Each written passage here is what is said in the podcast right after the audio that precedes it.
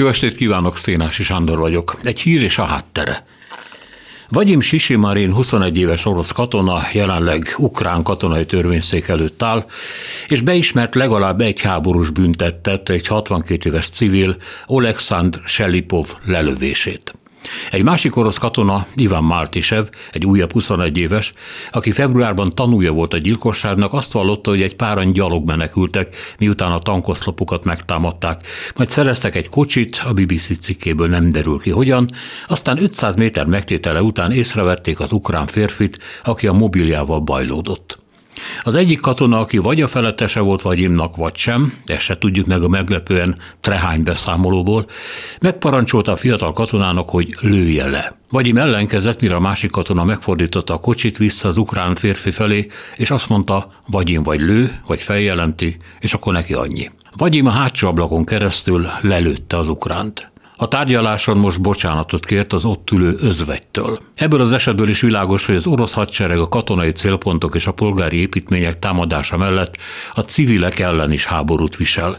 Fegyverrel a fegyvertelen ellen akár az ő orosz vérük ellen is, az alkalmiám sorozatos gyilkolás közben a nemzetiségre vonatkozó kérdés fel sem merül.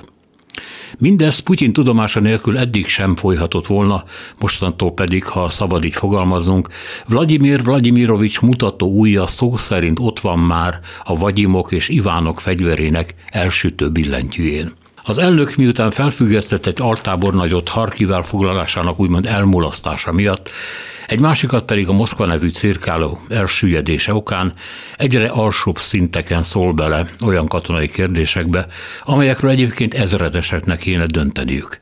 Csak hát Putyin lassan már csak magában bízik, amit persze rosszul tesz, másrészt a tisztek egy kontraszelektív és önállótlanságra ösztönző képzési folyamat termékei, akik boldogan mondanak le a gondolkodásról, és tolják feljebb a döntési szintet.